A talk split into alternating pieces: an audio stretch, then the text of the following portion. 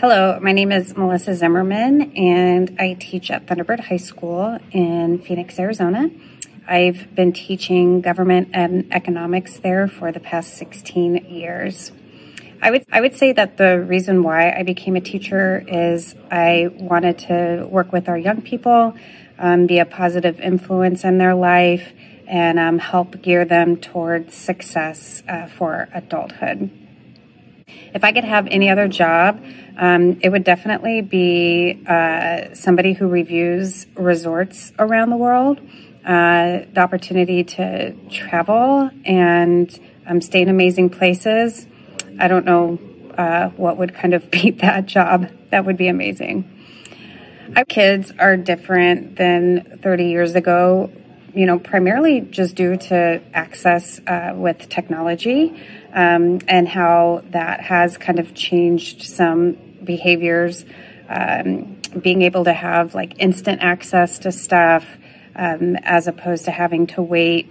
Uh, and it kind of goes along how teaching has changed, where um, before, like a teacher was the provider of all the information, um, but now kids can just look and Google anything um, to find out um, what it is that uh, we're teaching. And so it really does kind of change the role of the teacher and how um, you interact with your classes and, and deliver information.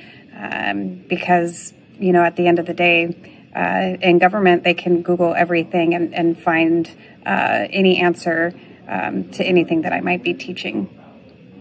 I would say if somebody wants to be a teacher, yes, please do so. We need teachers, and it's a wonderful profession, and it's super rewarding. Um, and uh, kids are amazing, and so I would say go for it. It definitely is the best job in the world.